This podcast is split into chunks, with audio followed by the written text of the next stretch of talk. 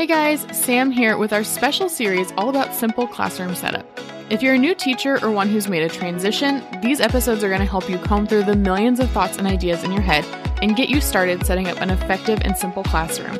Let me take away the decision fatigue and walk you through classroom essentials to start now so that you can feel confident and prepared on day one of school and beyond. All right, guys, here we are in the final section of our Simple Classroom Setup series.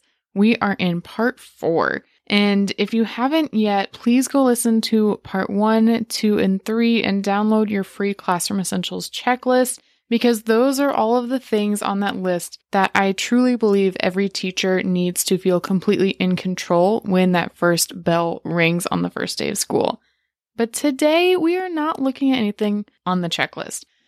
I don't know if you noticed, but um, we kind of ran out of things on the checklist to talk about. So why is there even a part four? And it's not because I'm talking about your digital classroom setup, because honestly, from school to school and district to district, it is way too much to try to figure out what everybody's doing and what everybody needs. But today I want to talk about something a little bit more directly related to actually teaching and things that build up with teaching that cause us a lot of stress and how we can prevent that now. And what I am going to suggest is that today we brainstorm and think through some templates for things that you are going to need on a regular basis to help make you feel in control and successful. These are things that my very first year, I wish I had.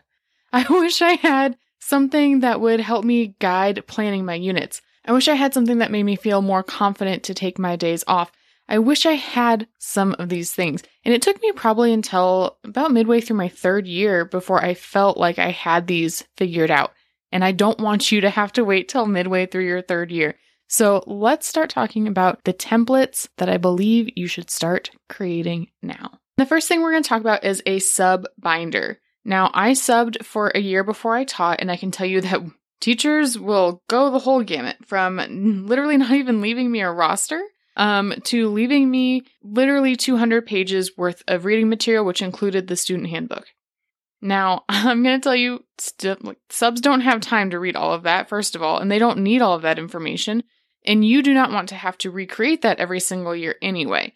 So let me tell you what a sub needs to be effective and that you can create right now so that when you need to take a day or when you want to take a day, because they are your days to take, you can do so without worrying. The first thing you're going to include is a basic rundown of your expectations. And I mean, think pretty bare bones basic. Think technology usage, snacks and food, and how many people are allowed out of the room at a time on a pass.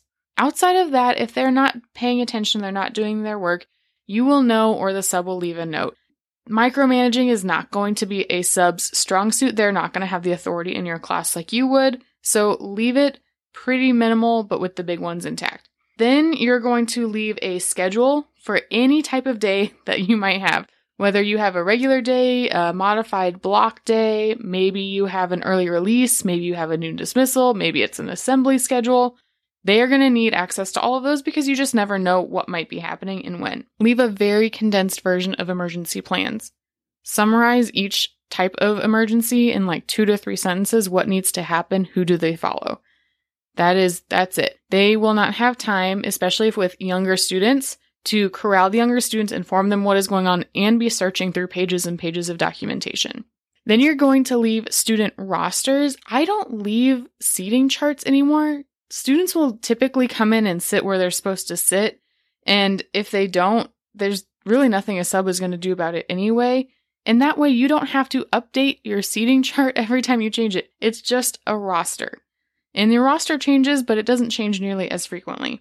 On the rosters, I will highlight two to three responsible students in each class period that I know will help or can help the sub in case of an emergency or if they have any questions about the school. Then you're going to need a place for your subs to leave notes and always ask for positive notes as well, not just the negative ones, even though those are way easier to leave as a sub. And finally, you're going to leave your lesson plans. Now, I like to use template lesson plans. These are lesson plans that can fit literally any topic. I've taught 14 different courses in five years, And I've been able to use these emergency plans in every single course I've taught from middle school through high school. And so all I have to do when it comes down to a sub is I have all of these lesson plans saved and I say first and second hour doing lesson plan number one, the topic is global warming. And then I'm done. That's it. I already have my copies made because I already know that that's an emergency plan that I have to have ready, ready to go. It's it doesn't have to be complicated, it can be nice and easy. I do sell my sub binder kit on Teachers Pay Teachers. If you just need a quick outline, want to type in the PDF and print it and go, it's ready there for you. Um, I also have all of my template assignments included. If you are a secondary teacher, I have got you covered. You can have any of those template assignments and just print off the entire thing as you need. Next up, we're going to talk about a lesson outline. So when you have a lesson, what main pieces do you want involved in it? We are not going to go crazy overboard with this. Do not go minute by minute. But if you know you want to start with a bell ringer, then maybe you want to do a video or a quick lead in activity. Then you want to maybe do some notes. Then maybe you want to do a check in as a group and then independent work time. That outline right there will give you a really easy way to kind of visualize lessons as you are planning long term. Now, you could micromanage this and go through multiple different types of lessons, but whatever one you think you're going to encounter the most, then go ahead and get that outlined because it's a lot easier to fill in a template like that than it is to stare at a blank page that just says lesson plan. And along those lines, we are going to go with number three, which is a unit outline. Now, we are not planning out the full unit, but we are creating the puzzle pieces that are going to help you fill in the unit.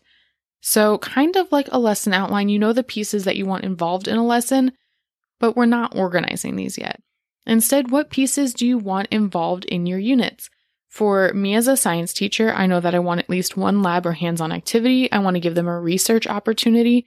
I incorporate at least one of my template assignments into each unit so that when the subplans come around, they remember what they're supposed to be doing. I also will have a quiz in the middle of the unit and a test and one review day before each of those. Right there, that is at least seven days worth of a unit that I know I have. And then I fill in what topics I'm going to teach as my other puzzle pieces. All I have to do once I have those puzzle pieces in place is to put them in order. And just like a lesson outline, it's way easier to plan an entire unit when you know the pieces that are involved with it. Number four is a grading rubric that you will use over and over again. If you have a type of assignment that you know you are going to be assigning multiple times, create a rubric for it. Having a rubric is going to cut down on the time you spend grading, and it's going to also allow your students to know the expectations and then improve when they do have errors or mistakes. For me, I have a grading rubric for my template lessons. I also have a grading rubric for my research assignments that I assign for each unit. And then my department actually has a lab rubric, which means that almost half of the things that I'm going to assign, especially the bigger things like labs that can take a longer time to grade, I already have rubrics for, meaning that I'm just searching for individual pieces within that assignment and I'm grading based off of that. These are things that I strongly encourage you once you have a little bit more time and bandwidth. Start creating rubrics that you can use regularly through more and more types of assignments. Even smaller things like if you are a math teacher, then maybe your rubric in your head is to go ahead and give five points per completed assignment and then grade two problems. And those are each worth two and a half points. One point for the correct answer, one and a half points for the work. That little mini rubric is going to help cut down on your grading as well. Then you can just build from there as your confidence grows and grows, and your grading time is going to be cut in half. And last but certainly not least is creating template emails for parent contact. You are probably going to need to reach out to parents for a variety of different reasons depending on your grade and subject area. But you can have templates for reoccurring instances. Maybe it's missing homework. Maybe it's coming to school unprepared. Maybe it's tiredness in your class, but also it could be that they had a really great day. It could be that they were helping another student and you wanted to commend them for all of the work they did helping each other out. Maybe it's that a student stayed after to help pick up a mess and you just really appreciated it. Create email templates for the things that need to be addressed and the things that you get to address, like the positive behavior. Then put these into a Google Doc And when it's time to sit down and send emails, you can just copy and paste and send to each individual parent as needed. Now, you can also do this for student emails if you have older students, but make sure that they are the type of people who are going to check their email first. So, those are the five templates that I want you to work on creating before your first day of school. The sub binder, which you can almost essentially complete before the first day of school, a basic lesson outline for your most generic lesson, a unit outline for all your puzzle pieces, grading rubric, and then add to those as you can, and then parent contact emails. These are five components that I promise are going to help you with a smoother year. And this is it for our simple classroom setup series, but I really hope that you got something out of it. I would love it if you would tag me on Instagram at Engineer Does Education or at Simple Systems with Sam Podcast. Now, we are not done talking to each other, just maybe done specifically talking about school. I hope that you will come back every Sunday as we talk about more simple steps to incorporate into school, home, and life. See you then. Thanks for hanging out today. I hope that this simple step will help build big results in your classroom, home, and life. Remember to subscribe, review, and tag me on social media at Engineer Does Education so we can build a simple system together.